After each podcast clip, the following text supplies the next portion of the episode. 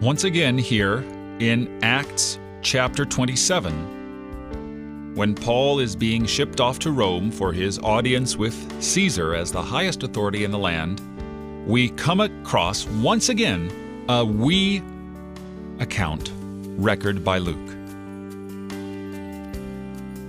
He writes in verse 18 Since we were violently storm tossed, they began the next day to jettison the cargo.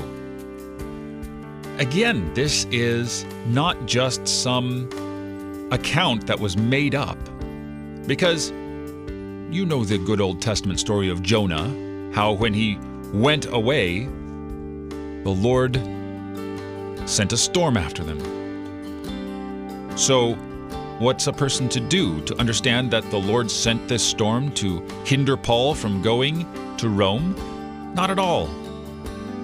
It adds to the realism because it is real.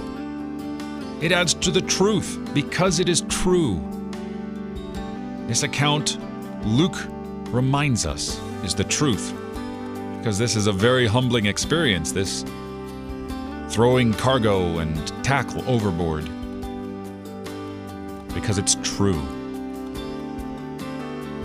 You're listening to Oratio, part of your morning drive for the soul here on Worldwide KFUO. Christ for you, anytime, anywhere.